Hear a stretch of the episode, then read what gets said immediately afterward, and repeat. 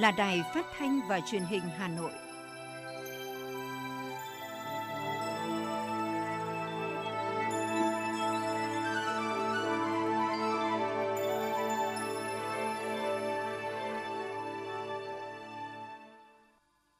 Kính chào quý vị các bạn. Bây giờ là chương trình thời sự của Đài Phát thanh và Truyền hình Hà Nội, phát trực tiếp trên sóng phát thanh tần số FM 90 MHz. Trưa nay chủ nhật, ngày mùng 1 tháng 5 năm 2022 có những nội dung chính sau đây. Thủ tướng Chính phủ Phạm Minh Chính gặp gỡ Thủ tướng Kishida Fumio nhân chuyến thăm chính thức Việt Nam. Hà Nội khai mạc năm du lịch Sơn Tây xứ Đoài và tuyến phố đi bộ thành cổ Sơn Tây. Pháo hoa đua sắc trên bầu trời thành phố Hồ Chí Minh đêm 30 tháng 4. Tưng bừng các hoạt động văn hóa lễ hội trên cả nước. Video clip mới nhất của chương trình truyền thông Việt Nam đi để yêu với chủ đề Hãy tỏa sáng và trải nghiệm trọn vẹn đã chính thức ra mắt trên kênh YouTube của Tổng cục Du lịch. Chính phủ hỗ trợ gạo nhân dân cho hai tỉnh trong thời gian giáp hạt đầu năm 2022. Các chuyên gia nhận định giá nhà và đất đang tăng cao so với thu nhập của người dân và tại các đô thị lớn hầu như không còn căn hộ chung cư dưới 25 triệu đồng một mét vuông. Trong ngày nghỉ lễ đầu tiên, toàn quốc đã xảy ra 29 vụ tai nạn giao thông đường bộ, làm chết 12 người, bị thương 9 người. Dạng sáng nay đã xảy ra vụ cháy lớn tại xưởng gỗ rán ở huyện Gia Lâm. Phần tin thế giới có những sự kiện nổi bật. Indonesia chính thức mời Nga và Ukraine tham dự hội nghị thượng đỉnh G20. Ngân hàng Trung ương Cuba ban hành các quy định về tiền ảo. Hơn 60 người mắc kẹt và mất tích trong vụ sập tòa nhà ở Trung Quốc. Sau đây là nội dung chi tiết sẽ có trong chương trình. Kính thưa quý vị và các bạn, tối qua, ngay sau khi Thủ tướng Nhật Bản đến thủ đô Hà Nội, Thủ tướng Chính phủ Phạm Minh Chính đã có cuộc gặp gỡ thân mật với Thủ tướng Kishida Fumio. Nhân dịp này, Thủ tướng Phạm Minh Chính đã giới thiệu với Thủ tướng Kishida về văn hóa Việt Nam thông qua nghệ thuật thư pháp. Đồng thời, mời nghệ nhân thư pháp viết tặng Thủ tướng Kishida ba chữ chân thành, tình cảm, tin cậy bằng tiếng Việt và tiếng Nhật. Đây cũng chính là phương châm mới trong quan hệ hai nước Việt Nam Nhật Bản đã được hai thủ tướng nhất trí tại chuyến thăm Nhật Bản vào tháng 11 năm 2021 của Thủ tướng Phạm Minh Chính. Thủ tướng Kishida cho biết, người Nhật cũng rất coi trọng văn hóa thư pháp, khẳng định những điểm đồng về văn hóa là nền tảng quan trọng góp phần củng cố tình hữu nghị bền chặt giữa hai nước và hai dân tộc. Bày tỏ cảm ơn tình cảm hết sức chân thành của Thủ tướng Phạm Minh Chính thông qua món quà ý nghĩa độc đáo này. Chuyến thăm Việt Nam của Thủ tướng Nhật Bản diễn ra trong bối cảnh quan hệ đối tác chiến lược sâu rộng Việt Nam Nhật Bản đang tiếp tục phát triển tốt đẹp, hiệu quả trên nhiều lĩnh vực. Hai bên đang tích cực chuẩn bị các hoạt động kỷ niệm 50 năm thiết lập quan hệ ngoại giao vào năm 2023. Tối qua, năm du lịch Sơn Tây xứ Đoài với chủ đề Sơn Tây về miền di sản và khai trương tuyến phố đi bộ thành cổ Sơn Tây Hà Nội đã khai mạc. Đông đảo người dân Sơn Tây và các vùng lân cận đã hào hứng tham dự sự kiện. Tại lễ khai mạc, Phó Bí thư Thành ủy Hà Nội Nguyễn Thị Tuyến khẳng định, theo quy định chung phát triển thủ đô đến năm 2030, tầm nhìn đến năm 2050, thị xã Sơn Tây sẽ phát triển theo hướng trở thành đô thị vệ tinh của Hà Nội với chức năng đô thị văn hóa, lịch sử, sinh thái, du lịch và nghỉ dưỡng. Chương trình khai mạc năm du lịch Sơn Tây xứ Đoài và khai trương tuyến phố đi bộ thành cổ Sơn Tây sẽ là tiền đề bứt phá, khơi dậy tiềm lực to lớn cho sự phát triển của thị xã, đặc biệt là phát triển kinh tế du lịch gắn với bảo tồn, phát huy các giá trị di sản văn hóa tiêu biểu cùng với phát huy tài năng khu du lịch địa phương. Bà Nguyễn Thị Tuyến đề nghị thị xã Sơn Tây chú trọng phát triển du lịch thành ngành kinh tế mũi nhọn, gắn phát triển du lịch với bảo tồn, phát huy giá trị di sản văn hóa Sơn Tây xứ Đoài, đồng thời phát triển du lịch theo hướng chuyên nghiệp hiện đại văn minh, triển khai phát triển du lịch theo yêu cầu và xu hướng mới, đặc biệt phát triển du lịch theo hướng chất lượng bền vững. Theo Bí thư Thị ủy Sơn Tây Trần Anh Tuấn, sự kiện khai mạc năm du lịch Sơn Tây xứ Đoài và khai trương tuyến phố đi bộ thành cổ Sơn Tây nhằm tạo thành một chuỗi kết nối hoàn chỉnh các hoạt động du lịch, tham quan, phong phú thêm những loại hình du lịch cùng với các mô hình vui chơi giải trí trên địa bàn thị xã Sơn Tây mong muốn được chào đón và quảng bá tới du khách thập phương, bạn bè quốc tế về những thắng cảnh đẹp của địa phương, tôn vinh những giá trị văn hóa tinh thần lịch sử còn hiện hữu.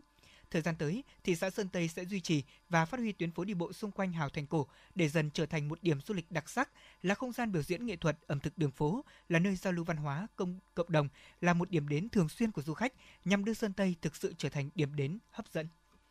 Cũng trong tối qua, hàng nghìn người dân thành phố Hồ Chí Minh tập trung về đầu đường hầm sông Sài Gòn và công viên văn hóa Đầm Sen để cùng thưởng thức tiệc pháo hoa mừng ngày giải phóng miền Nam, thống nhất đất nước. Mặc dù rất đông người dân thành phố Hồ Chí Minh đổ ra đường để xem bắn pháo hoa, nhưng với công tác chuẩn bị chu đáo cùng việc cấm xe một số tuyến đường quanh khu vực bắn pháo hoa nên đã không xảy ra tình trạng ủn tắc giao thông nghiêm trọng. Khoảng 20 giờ 30 phút, Trước khi sự kiện bắn pháo hoa chính thức diễn ra, các lực lượng chức năng bố trí tại các điểm nóng để điều tiết và hướng dẫn người dân tham gia giao thông, bảo đảm việc đi lại của người dân thuận lợi. Vào đúng lúc 21 giờ, những màn pháo hoa chào mừng ngày thống nhất đất nước đã được bắn lên bầu trời. Nhiều người vỡ hòa, nắm tay gia đình cùng nhau nhìn ngắm màn pháo hoa rực rỡ. Một số người cùng người thân, gia đình, bạn bè chụp ảnh lưu lại khoảnh khắc này. Thưa quý vị, tối qua tại khu du lịch quốc tế Đồi Rồng, Ủy ban dân quận Đồ Sơn, thành phố Hải Phòng đã khai mạc liên hoan du lịch Đồ Sơn sắc màu của biển năm 2022. Điểm nhấn là chương trình nghệ thuật Đồ Sơn sắc màu của biển năm 2022 với những tiết mục đặc sắc thể hiện sự tự hào về biển đảo quê hương, thể hiện sức sống, hơi thở và nét đặc trưng của vùng biển Đồ Sơn. Liên hoan du lịch Đồ Sơn sắc màu của biển năm nay diễn ra với 6 hoạt động chính bao gồm giải đua thuyền rồng, khai mạc tuyến đường đi bộ, chương trình nghệ thuật Liên hoan du lịch Đồ Sơn sắc màu của biển, lễ hội trưng bày xe cổ và diễu hành, lễ hội âm nhạc điện tử EDM, giải gôn du lịch mở rộng năm 2022, hứa hẹn sẽ mang đến cho du khách nhiều trải nghiệm thú vị hấp dẫn. Tối cùng ngày tại thành phố Bắc Ninh diễn ra hoạt động văn hóa thể thao du lịch kỷ niệm 47 năm ngày giải phóng hoàn toàn miền Nam thống nhất đất nước, ngày quốc tế lao động mùng 1 tháng 5, chào đón SEA Games 31, hưởng ứng mở cửa và kích cầu phục hồi đà tăng trưởng cho ngành du lịch, đồng thời phục vụ nhu cầu hưởng thụ của nhân dân sau ảnh hưởng của đại dịch COVID-19. Sau gần 2 năm ngủ đông do đại dịch COVID-19, phố đi bộ Bắc Ninh vẫn luôn là điểm đến thú vị và không thể thiếu của người dân xứ Kinh Bắc – không gian mang lại cảm giác bình yên nhẹ nhàng và thư thái cùng nhiều sự kiện hoạt động văn hóa nghệ thuật, vui chơi giải trí hấp dẫn. Rất đông người dân từ khắp các huyện, thị, thành phố Bắc Ninh, Bắc Giang và những khu vực lân cận đến thưởng thức những làn điệu dân ca quan họ trèo trên mạn thuyền của người xứ Kinh Bắc. Tối qua tại cầu Ca Long, thành phố Móng Cái, tỉnh Quảng Ninh đã diễn ra lễ hội Móng Cái chào hè 2022 với chuỗi sự kiện hấp dẫn nhằm quảng bá hình ảnh vùng đất con người và tiềm năng du lịch Móng Cái, đồng thời hưởng ứng năm du lịch quốc gia. Đây cũng là lần đầu tiên mà chương trình được tổ chức nhằm tôn vinh nét đặc sắc của trang phục áo dài Việt Nam, di sản văn hóa gắn với bộ sưu tập cảnh điểm du lịch, dấu ấn nơi địa đầu Tổ quốc. Chương trình có sự góp mặt giao lưu của các nữ sĩ quan, chiến sĩ mũ nổi xanh, lực lượng tham gia giữ gìn hòa bình của Việt Nam, chuẩn bị lên đường gìn giữ hòa bình của Liên Hợp Quốc chuỗi sự kiện văn hóa, thể thao và du lịch mang đến những trải nghiệm mới cho du khách về một thành phố du lịch xanh, thành phố vì hòa bình với những con người miền Đông văn minh, thân thiện, mến khách. Phát biểu tại sự kiện, ông Hồ Quang Huy, Chủ tịch Ủy ban dân thành phố Móng Cái khẳng định đây là một sự kiện quan trọng thể hiện nỗ lực vượt qua khó khăn, phục hồi phát triển ngành du lịch của tỉnh Quảng Ninh nói chung và của thành phố Móng Cái nói riêng trước ảnh hưởng của đại dịch Covid-19. Tối cùng ngày, huyện Mù Cang Trải, tỉnh Yên Bái tổ chức chương trình nghệ thuật Vang mãi bài ca thống nhất, mở đầu chuỗi các hoạt động du lịch Mù Cang Trải năm 2022. Chương trình nghệ thuật gồm hai phần, phần 1 với chủ đề Niềm tin dâng Đảng, đông đảo bà con và du khách đã được nghe những ca khúc ca ngợi Đảng Bắc Hồ, ca ngợi mùa xuân đất nước. Phần 2 có chủ đề Sắc màu vùng cao, địa danh Mù Cang Trải hiện lên là một miền quê tươi đẹp với núi cao sừng sững, mây trời lộng gió, mang trong mình vẻ đẹp hoang sơ dung dị bằng sự chủ phú của thiên nhiên, sự ấm áp của tình người vùng cao. Đặc biệt qua chương trình nghệ thuật đã giới thiệu quảng bá các điểm du lịch hấp dẫn, sản phẩm du lịch đặc sắc của huyện Mù Cang Trải để khách du lịch có dịp thưởng thức khám phá. Khán giả cũng đã cảm nhận được sự thay đổi từng ngày của huyện vùng cao này và những nỗ lực cố gắng của Đảng bộ chính quyền, lực lượng vũ trang và nhân dân các dân tộc huyện Mù Cang Trải trong việc phát huy nội lực, khơi dậy tiềm năng, vững bước đi lên trên con đường đổi mới. Tại khu du lịch Thiên Cầm, huyện Cầm Xuyên, tỉnh Hà Tĩnh đã diễn ra lễ khai trương du lịch biển năm 2022 với chương trình nghệ thuật Hà Tĩnh âm vang biển và màn bắn pháo hoa vô cùng đặc sắc. Lễ khai trương bao gồm chương trình nghệ thuật đặc sắc với chủ đề Hà Tĩnh âm vang biển cùng với màn bắn pháo hoa kéo dài 15 phút tại quảng trường Hồ Tùng Mậu, thị trấn Thiên Cầm. Phát biểu tại buổi lễ, ông Lê Ngọc Châu, Phó Chủ tịch tỉnh Hà Tĩnh nhấn mạnh, lễ khai trương du lịch biển lần này là cơ hội để Hà Tĩnh giới thiệu, quảng bá các giá trị về văn hóa vật thể, phi vật thể, tiềm năng tài nguyên, các sản phẩm du lịch đặc sắc của tỉnh với bạn bè cũng như du khách ở trong và ngoài nước. Và đây cũng là quyết tâm của Đảng bộ và nhân dân Hà Tĩnh cùng với cả nước vượt qua những khó khăn do đại dịch Covid-19, từ đó tạo dựng môi trường du lịch an toàn, thân thiện, văn minh, gìn giữ những giá trị văn hóa truyền thống của địa phương, quyết tâm thực hiện thắng lợi các mục tiêu nhiệm vụ đặt ra trong năm 2022 và những năm tiếp theo, góp phần đưa Hà Tĩnh phát triển nhanh, bền vững. Nhân dịp kỷ niệm 47 năm ngày giải phóng hoàn toàn miền Nam thống nhất đất nước, 50 năm giải phóng tỉnh Quảng Trị, 50 năm sự kiện 81 ngày đêm chiến đấu bảo vệ thành cổ Quảng Trị, Tối 30 tháng 4, tại Nghĩa trang Liệt sĩ Quốc gia Trường Sơn, tỉnh Quảng Trị đã phối hợp với Bộ Kế hoạch và Đầu tư, Công ty Cổ phần Tập đoàn TNT tổ chức lễ khánh thành giai đoạn 1 hệ thống các công trình điện chiếu sáng và âm thanh tại Nghĩa trang Liệt sĩ Quốc gia Trường Sơn. di tích quốc gia đặc biệt đôi bờ Hiền Lương, Bến Hải và di tích quốc gia đặc biệt Thành Cổ Quảng Trị. Tại buổi lễ, lãnh đạo các đơn vị địa phương cùng đông đảo người dân đã dâng hương, đặt vòng hoa tưởng nhớ 10.263 liệt sĩ hy sinh trên tuyến đường Hồ Chí Minh huyền thoại trong thời kỳ chống Mỹ cứu nước đang yên nghỉ tại Nghĩa trang Liệt sĩ Quốc gia Trường Sơn. Hệ thống công trình điện chiếu sáng và âm thanh đi vào Khánh Thành hoạt động không chỉ tạo điều kiện thuận lợi để phục vụ đồng bào, chiến sĩ và nhân dân cả nước đến thăm viếng, tri ân tưởng niệm mà còn góp phần quan trọng trong quá trình xây dựng và phát triển các sản phẩm du lịch, văn hóa lịch sử, kết hợp phát triển du lịch hoài niệm với du lịch văn hóa tâm linh và lễ hội vì hòa bình sẽ được tổ chức trong thời gian tới tại Quảng Trị từ đó góp phần cho sự phát triển kinh tế xã hội của địa phương. Đồng thời, các công trình đi vào vận hành cũng thể hiện sự tri ân sâu sắc tới các anh hùng liệt sĩ, những người con ưu tú của quê hương đã hy sinh xương máu cho sự nghiệp đấu tranh giải phóng và thống nhất đất nước. Cũng trong tối qua, tại công viên Tứ Tượng thành phố Huế, Thừa Thiên Huế, Sở Du lịch Thừa Thiên Huế phối hợp cùng với Hiệp hội Văn hóa ẩm thực Việt Nam và Trung tâm Festival Huế tổ chức khai mạc ngày hội Huế Kinh độ ẩm thực. Phó Chủ tịch Ủy ban dân tỉnh Thừa Thiên Huế Nguyễn Thành Bình cho biết, ngày hội là sự kiện có ý nghĩa trong chuỗi festival bốn mùa nhằm quảng bá và giới thiệu những nét tinh túy của ẩm thực Huế cũng như các vùng miền đến với du khách ở trong và ngoài nước. Ẩm thực Huế rất đa dạng, bao gồm ẩm thực cung đình, ẩm thực dân gian và ẩm thực chay, góp phần làm phong phú hơn truyền thống văn hóa của mảnh đất cố đô. Thời gian tới, tỉnh cũng chú trọng xây dựng các giải pháp để đưa ẩm thực Huế trở thành sản phẩm du lịch và đưa ẩm thực Huế lên tầm cao mới, hướng đến xây dựng Huế trở thành kinh đô ẩm thực của cả nước. Tối qua tại công viên Ninh Kiều, Ủy ban nhân dân quận Ninh Kiều, thành phố Cần Thơ tổ chức lễ ra mắt tuyến phố đi bộ Ninh Kiều, phường Tân An, quận Ninh Kiều. Tuyến phố đi bộ có chiều dài khoảng 700 mét nằm trên tuyến đường Hai Bà Trưng, phường Tân An, quận Ninh Kiều, đoạn từ ngã ba giao nhau của đường Hai Bà Trưng và Nguyễn An Ninh đến ngã ba giao nhau của đường Hai Bà Trưng và Ngô Gia Tự, khu vực công viên Ninh Kiều. Tuyến phố đi bộ được chia làm 3 khu vực mua sắm, ẩm thực, hoạt động truyền thống, dân hương – và khu hoạt động văn hóa văn nghệ, lễ hội sự kiện. Các hoạt động trên tuyến phố diễn ra từ 18 giờ đến 22 giờ tối thứ bảy hàng tuần. Tùy theo tình hình thực tế có thể tăng thêm tối chủ nhật. Đây là lần đầu tiên thành phố Cần Thơ có tuyến phố đi bộ, tạo sự thích thú và hưởng ứng của người dân và khách du lịch. Thông tin từ Tổng cục Du lịch Bộ Văn hóa, Thể thao và Du lịch cho biết, hôm qua, video clip mới nhất của chương trình truyền thông Việt Nam đi để yêu với chủ đề Hãy tỏa sáng và trải nghiệm trọn vẹn đã chính thức ra mắt trên kênh YouTube của Tổng cục Du lịch. Chương trình góp phần đưa du khách vào chuyến hành trình khám phá Việt Nam đầy sôi động hấp dẫn và sẵn sàng chào đón du khách khắp nơi trên thế giới. Video clip này là sản phẩm truyền thông của Trung tâm Thông tin Du lịch thuộc Tổng cục Du lịch với sự đồng hành của Vinpearl và Google hưởng ứng SEA Games 31 sắp diễn ra tại Việt Nam. Đây là cơ hội vàng để quảng bá hình ảnh đất nước, con người, du lịch Việt Nam đến với bạn bè quốc tế, cho thấy một đất nước xinh đẹp, an toàn, thân thiện và hấp dẫn.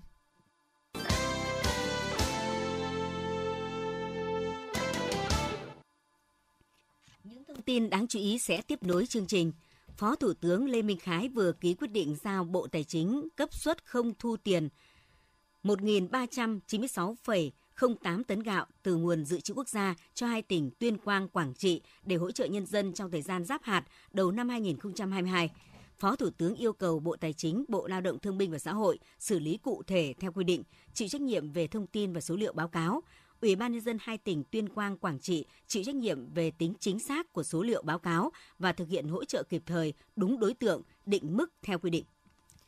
Văn phòng Chính phủ vừa có văn bản truyền đạt ý kiến chỉ đạo của Phó Thủ tướng Thường trực Phạm Bình Minh giao Bộ Công Thương nghiên cứu thông tin báo chí nêu về rủi ro lừa đảo trong xuất khẩu nông sản. Trước đó, báo Đại đoàn kết ngày 24 tháng 4 có đăng thông tin về rủi ro trong giao thương quốc tế và lừa đảo xuất khẩu nông sản. Về vấn đề này, Phó Thủ tướng Thường trực Chính phủ Phạm Bình Minh giao Bộ Công Thương tham khảo thông tin báo chí nêu để nghiên cứu, chủ động thực hiện các nhiệm vụ theo chức năng nhiệm vụ được giao nhằm phòng ngừa, giảm thiểu rủi ro trong thương mại quốc tế. Theo Bộ Xây dựng, giá nhà đất đang tăng cao so với thu nhập của người dân và tại các khu đô thị lớn hầu như không còn căn hộ chung cư dưới 25 triệu đồng một mét vuông. Cụ thể, qua báo cáo, Bộ Xây dựng cho biết giá căn hộ chung cư tại các địa phương – đều có xu hướng tăng với tỷ lệ bình quân khoảng 3% so với cuối năm 2021. Tại Hà Nội, giá nhà chung cư tăng khoảng 4 đến 5%, cao hơn so với thành phố Hồ Chí Minh, hiện tăng ở mức khoảng từ 1 đến 2%.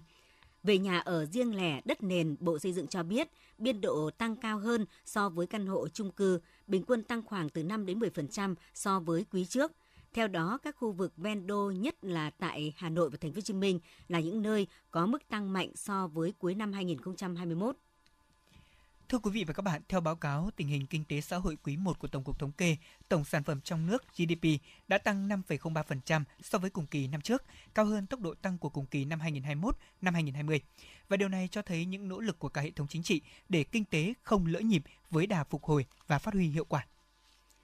Trong đà tăng trưởng, khu vực nông, lâm nghiệp và thủy sản, khu vực công nghiệp và xây dựng đều có đóng góp vào mức tăng trưởng chung. Đáng chú ý, khu vực dịch vụ trong quý 1 tăng trưởng khởi sắc khi nhiều hoạt động dịch vụ sôi động trở lại, đóng góp tới 43,16%. Bà Nguyễn Thị Hương, Tổng cục trưởng Tổng cục Thống kê, thông tin. Nền kinh tế đã bắt đầu, uh, bước đầu đã khởi sắc và sẽ hy vọng là sẽ có những cái phục hồi và phát triển uh, mạnh mẽ, bền vững và nhanh trong thời gian tới với à, các cái khai thác được tất cả các cái lợi thế ở cả cung và cầu trong nước và quốc tế. Tuy nhiên, theo đại diện của Tổng cục Thống kê, trong bối cảnh xung đột Nga-Ukraine vẫn căng thẳng, tăng trưởng GDP ở một số đối tác lớn như Mỹ, EU được dự báo giảm, mục tiêu tăng trưởng 6 đến 6,5% của Việt Nam sẽ trở nên rất thách thức nhưng nền kinh tế vẫn nhìn thấy những động lực trong thời gian tới. Ông Lê Trung Hiếu, vụ trưởng vụ thống kê tài khoản quốc gia, Tổng cục Thống kê nhận định. Động lực tăng trưởng trong thời gian tới tiếp tục à, từ các cái ngành thế mạnh như là à, nông nghiệp, công nghiệp, đặc biệt là công nghiệp chế biến chế tạo à, do cầu thế giới và cái thị trường đang được khôi phục các cái hoạt động bán buôn bán lẻ hay là lưu trú ăn uống vui chơi giải trí sẽ có cái lực tăng cao. Bên cạnh đó thì kỳ vọng về hiệu quả của chương trình phục hồi à, phát triển kinh tế xã hội theo nghị quyết 11 thì sớm à, khôi phục sản xuất đầu tư tiêu dùng trong nước. Tổng cục Thống kê cũng khuyến nghị những giải pháp trọng tâm cần thực hiện trong những tháng cuối năm là thực hiện hiệu quả các nghị quyết thích ứng an toàn, linh hoạt, kiểm soát hiệu quả dịch COVID-19, chương trình hỗ trợ phục hồi và phát triển kinh tế, kiên trì giữ vững ổn định kinh tế vĩ mô, kiểm soát giá cả thị trường, thúc đẩy sản xuất trong nước, thúc đẩy xuất khẩu bền vững, khẩn trương khôi phục thị trường du lịch, đồng thời thực hiện có hiệu quả các chính sách an sinh xã hội, lao động việc làm, trước tín hiệu vui của nền kinh tế duy trì đà hồi phục, tổ chức xếp hạng tín nhiệm Fitch Rating đã xếp hạng tín nhiệm nhà phát hành nợ dài hạn bằng ngoại tệ của Việt Nam ở mức BB với triển vọng tích cực. Điều này tiếp tục cho thấy triển vọng tăng trưởng khả quan của Việt Nam trong trung hạn bất chấp đại dịch COVID-19 và tác động kinh tế toàn cầu do xung đột tại Ukraine. Trên trang web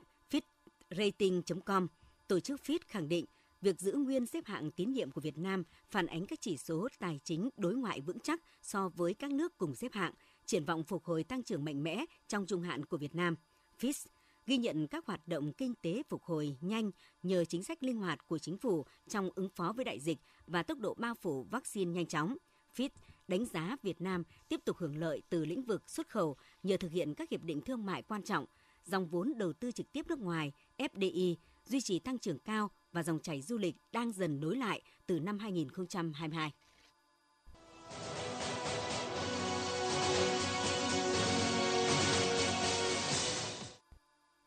Thưa quý vị các bạn, xác định mục xây dựng nông thôn mới là nhiệm vụ trọng tâm, huyện Sóc Sơn đã đề ra các chỉ tiêu phấn đấu xây dựng 40% số xã đạt chuẩn nông thôn mới nâng cao, trong đó có 30% số xã đạt nông thôn mới kiểu mẫu. Tuy nhiên để hoàn thành mục tiêu này, huyện còn gặp không ít khó khăn trong việc thực hiện các tiêu chí liên quan đến hạ tầng, trong đó có tiêu chí về giáo dục. Từ hai năm nay, trường mầm non Phù Linh A, xã Phù Linh và trường mầm non Xuân Giang đã được huyện đầu tư thêm 9 lớp học, 5 phòng chức năng và các trang thiết bị hiện đại theo đúng quy định của trường mầm non chuẩn quốc gia mức độ 2. Nhằm khắc phục tình trạng thiếu phòng học và nâng mức đạt chuẩn cơ sở giáo dục, chỉ tính riêng trong năm 2021, huyện Sóc Sơn đã đầu tư gần 300 tỷ đồng cho hơn 20 dự án xây dựng và nâng cấp cải tạo trường học. Bà Dương Thị Tuyên, hiệu trưởng trường mầm non Xuân Giang, huyện Sóc Sơn cho biết. Nhà trường hiện nay là nhà trường đã đạt trường chuẩn quốc gia mức độ 1 và hiện nay là chúng tôi đang phấn đấu để xây dựng lên đến trường chuẩn ờ, quốc gia mức độ 2. Thì ờ, hiện tại nhà trường đã được đầu tư cơ bản là các phòng đã cơ sở vật chất cơ bản là đã đủ chỉ có một phần nhỏ là chúng tôi sẽ bổ sung thêm tức là cái uh, hoàn thiện uh, cải thiện các cái khu vực sân chơi ngoài trời của trẻ học sinh và bổ sung thêm các trang thiết bị đồ dùng đồ chơi mang cái tính hiện đại cho các cháu thì các cháu nhà trường sẽ đảm bảo ờ, theo cái chuẩn mức độ 2. Đây chỉ là một trong 10% số trường đạt chuẩn quốc gia mức độ 2 của huyện Sóc Sơn mới được đầu tư trong thời gian qua. Gần 300 tỷ đồng dành cho đầu tư cho xây dựng hạ tầng giáo dục trong năm 2021, Sóc Sơn đã đưa số trường chuẩn quốc gia mức độ 2 lên 85%. Thế nhưng theo thông tư 19 của Bộ Giáo dục thì con số này chỉ còn lại 10%. Đơn cử như tại xã Phủ Lỗ, sau khi hoàn thành mục tiêu chương trình xây dựng nông thôn mới, xã được huyện Sóc Sơn chọn là địa phương về đích nông thôn mới nâng cao. Xác định xây dựng nông thôn mới phải đi vào thực chất, không chạy theo phong trào, không đốt cháy giai đoạn, xã đã tận dụng các nguồn lực đầu tư cơ sở hạ tầng và triển khai các dự án phát triển kinh tế xã hội, tập trung nỗ lực cho các tiêu chí khó thực hiện như là nâng cao thu nhập, tổ chức sản xuất gắn với tái cơ cấu ngành nông nghiệp, huy động mọi nguồn lực để hoàn thiện cơ sở hạ tầng tại địa phương. Qua giả soát, đến nay toàn xã có 15 trên 19 tiêu chí đạt chuẩn, 4 tiêu chí còn lại đều tập trung vào nhóm cơ sở hạ tầng là trường học và nhà văn hóa. Ông Phùng Đức Trọng, Chủ tịch Ủy ban dân xã Phù Lỗ, huyện Sóc Sơn cho biết. Sau khi mà được huyện chỉ định là xã về đích nông thôn mới nâng cao thì chúng tôi đã thành lập ban chỉ đạo giả soát các tiêu chí thì đến thời, thời điểm hiện tại ấy, thì đối với xã Phù Lỗ thì 15 trên 19 tiêu chí là đã đạt và bốn tiêu chí thì cơ bản là đạt. Thì ờ, đối với các tiêu chí đạt thì chúng tôi duy trì và giữ vững. Còn những cái tiêu chí chưa đạt là gồm có cơ sở tầng, ờ, nhà văn hóa, trường học thì đối với cái tiêu chí này chúng tôi cũng đề xuất với các ban ngành ờ, của huyện, phòng ban chuyên môn của huyện cũng như ban huyện quan tâm tạo điều kiện để đầu tư thứ nhất là về cái cơ sở tầng về trường học. Trên cơ sở nhiệm vụ của chính quyền địa phương thì chúng tôi cũng sẽ phối hợp chặt chẽ với các phòng ban chuyên môn của huyện về giải phóng mặt bằng cũng như là các nhiệm vụ khác để đảm bảo cho cái, cái tiêu chí về giáo dục. Là một trong hai nhiệm vụ trọng tâm của nhiệm kỳ 2020-2025, huyện Sóc Sơn đề ra mục tiêu phấn đấu xây dựng 40% số xã đạt chuẩn nông thôn mới nâng cao, trong đó 30% số xã đạt nông thôn mới kiểu mẫu. Bên cạnh sự chủ động vào cuộc của các cấp, cơ sở, sự đoàn kết của người dân vì nhiệm vụ chung, thì tiêu chí trường chuẩn quốc gia hiện là rào cản lớn đối với địa phương có diện tích lớn thứ hai của thành phố này. Ông Nguyễn Xuân Tuyên, Ban Quản lý Dự án huyện Sóc Sơn cho biết. Về những khó khăn thì nói chung ấy, à, trong cái chính sách giải phóng mặt bằng thì cũng là cái tồn tại rất là nhiều năm rồi. Và cái khó nhất của chúng tôi bây giờ để đẩy nhanh tiến độ các dự án vẫn là cái vướng mắc trong công tác giải phóng mặt bằng. Và hai nữa thì về nguồn vốn. Nguồn vốn thực ra là với huyện thì cũng cũng còn tương đối là khó khăn cho nên một số dự án cũng rất là muốn nhưng mà chưa có nguồn vốn, chúng tôi phải sắp xếp ở cái thứ tự ưu tiên ờ, phía sau bởi vì theo cái ờ, kế hoạch đầu tư công trung hạn 5 năm tới thì còn rất nhiều trường cần phải ờ, được cải tạo, nâng cấp hoặc xây mới để giải quyết được cái vấn đề là cái quá tải của học sinh và những cái nội dung liên quan đến các chuẩn mới theo cái tiêu chí của Bộ Giáo dục. Để thực hiện hiệu quả việc xây dựng trường chuẩn quốc gia mức độ 2, đặc biệt là trong giai đoạn Sóc Sơn đang từng bước xây dựng nông thôn mới nâng cao, rất cần các cấp các ngành và địa phương cũng như nhân dân, cộng đồng xã hội tiếp tục quan tâm tạo điều kiện về mặt bằng, vốn đầu tư để không ngừng nâng cao chất lượng dạy và học, bảo đảm tiêu chí trường chuẩn quốc gia. Điều này ngày càng trở nên cần thiết khi chúng ta đang thực hiện chủ trương đổi mới căn bản và toàn diện nền giáo dục đào tạo, qua đó đáp ứng yêu cầu xây dựng nông thôn mới nâng cao trên địa bàn hiện nay.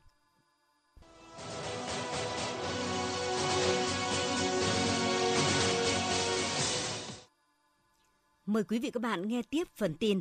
Cục Cảnh sát Giao thông Bộ Công an thông tin ngày hôm qua, toàn quốc đã xảy ra 29 vụ tai nạn giao thông đường bộ, làm chết 12 người, bị thương 9 người. Lực lượng Cảnh sát Giao thông đường thủy cả nước đã kiểm tra xử lý 125 trường hợp vi phạm trật tự an toàn giao thông, nộp kho bạc nhà nước 209 triệu đồng. Lực lượng Cảnh sát Giao thông đường sắt đã kiểm tra xử lý 13 trường hợp vi phạm trật tự an toàn giao thông, nộp kho bạc nhà nước 25 triệu đồng.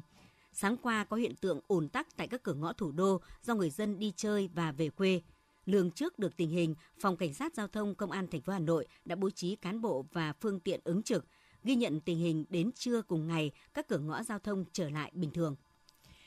Khoảng 4 giờ 13 phút sáng ngày hôm nay, một vụ cháy đã xảy ra tại xưởng gỗ rán thuộc công ty trách nhiệm hữu hạn Hải Nam có địa chỉ tại thôn Yên Viên, xã Yên Viên, huyện Gia Lâm, Hà Nội. Nhận được tin báo, lực lượng phòng cháy chữa cháy và cứu nạn cứu hộ đã điều động 11 xe chữa cháy cùng với hơn 80 cán bộ chiến sĩ tới hiện trường để triển khai công tác chữa cháy. Đến khoảng 5 giờ 10 phút, lực lượng cảnh sát phòng cháy chữa cháy và cứu nạn cứu hộ đã cơ bản khống chế được đám cháy này, ngăn chặn không để đám cháy lây lan sang các nhà dân và các khu vực lân cận.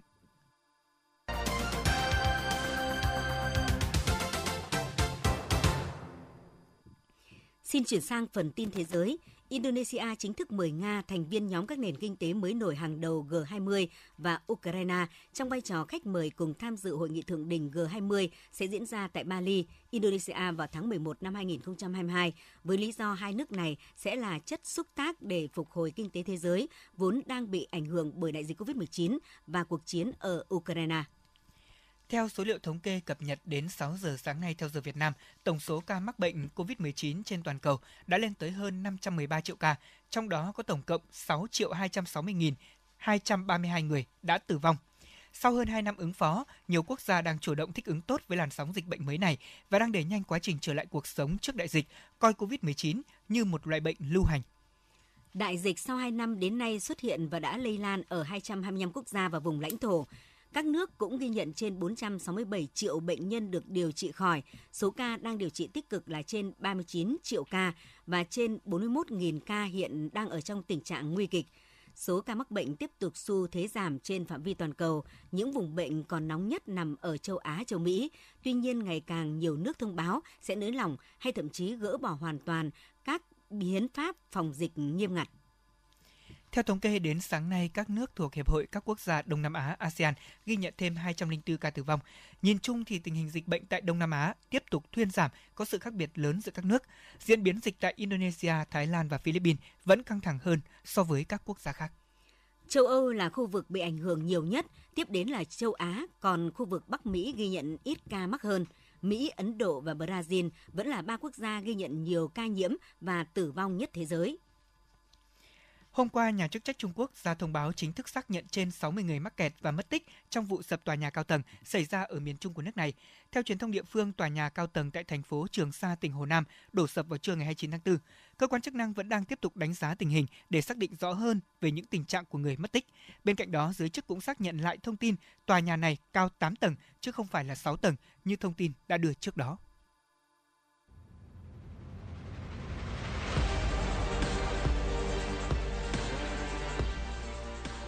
Bản tin thể thao. Bản tin thể thao.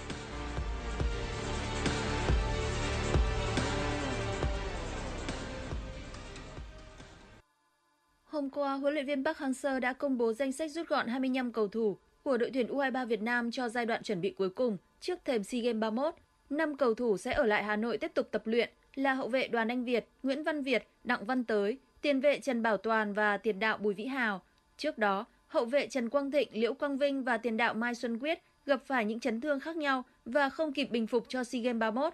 Tối qua, đội tuyển U23 Việt Nam đã di chuyển lên Phú Thọ, địa điểm tổ chức các trận đấu bảng A của môn bóng đá nam. Huấn luyện viên Park sẽ có quỹ thời gian 5 ngày tại Phú Thọ để hoàn thiện những mảnh ghép cuối cùng trước khi chốt lại danh sách chính thức gồm 20 cầu thủ. Những cầu thủ không có tên trong bản danh sách này sẽ tiếp tục về Trung tâm Đào tạo trẻ VFF để tập luyện, làm phương án dự phòng cho SEA Games và hướng tới vòng chung kết U23 châu Á 2022. Sau hơn một tuần tập huấn và thi đấu giao hữu ở Bahrain, đội tuyển Futsal nữ Việt Nam đã về nước và đến thẳng Hà Nam để bước vào giai đoạn chuẩn bị cuối cùng cho SEA Games 31. Trong thời gian trước khi đại hội khởi tranh, thầy trò huấn luyện viên Trương Quốc Tuấn sẽ tiếp tục duy trì tập luyện mỗi ngày tại nhà thi đấu Hà Nam với hai trận giao hữu xen kẽ. Danh sách chính thức của đội tuyển Futsal nữ Việt Nam dự SEA Games 31 bao gồm 16 tuyển thủ sẽ được công bố vào ngày 7 tháng 5.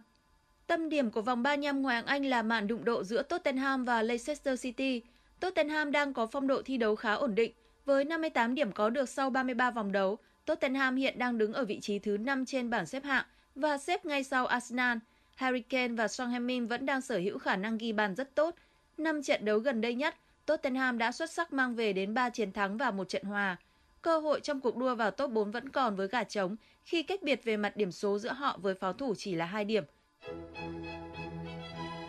Dự báo thời tiết theo Trung tâm Dự báo Khí tượng Thủy văn Quốc gia, do ảnh hưởng của không khí lạnh nên ngày 1 tháng 5, ở Bắc Bộ có mưa vừa mưa to và rông, có nơi mưa rất to với lượng mưa phổ biến từ 30 đến 60 mm một đợt, có nơi trên 80 mm một đợt.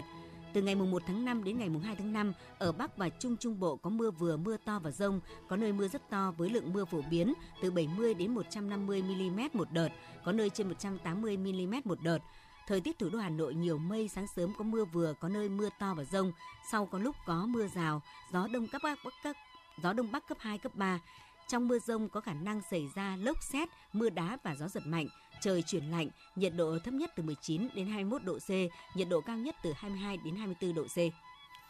Quý vị và các bạn vừa nghe chương trình thời sự của Đài Phát thanh và Truyền hình Hà Nội, chỉ đạo nội dung nhà báo Nguyễn Kim Khiêm, chỉ đạo sản xuất Nguyễn Tiến Dũng, tổ chức sản xuất Trà My. Chương trình do biên tập viên Thủy Trì, phát thanh viên Thanh Hiền, Lê Thông cùng kỹ thuật viên Quốc Hoàn thực hiện. Kính chào tạm biệt và hẹn gặp lại quý vị trong chương trình thời sự 19 giờ tối nay.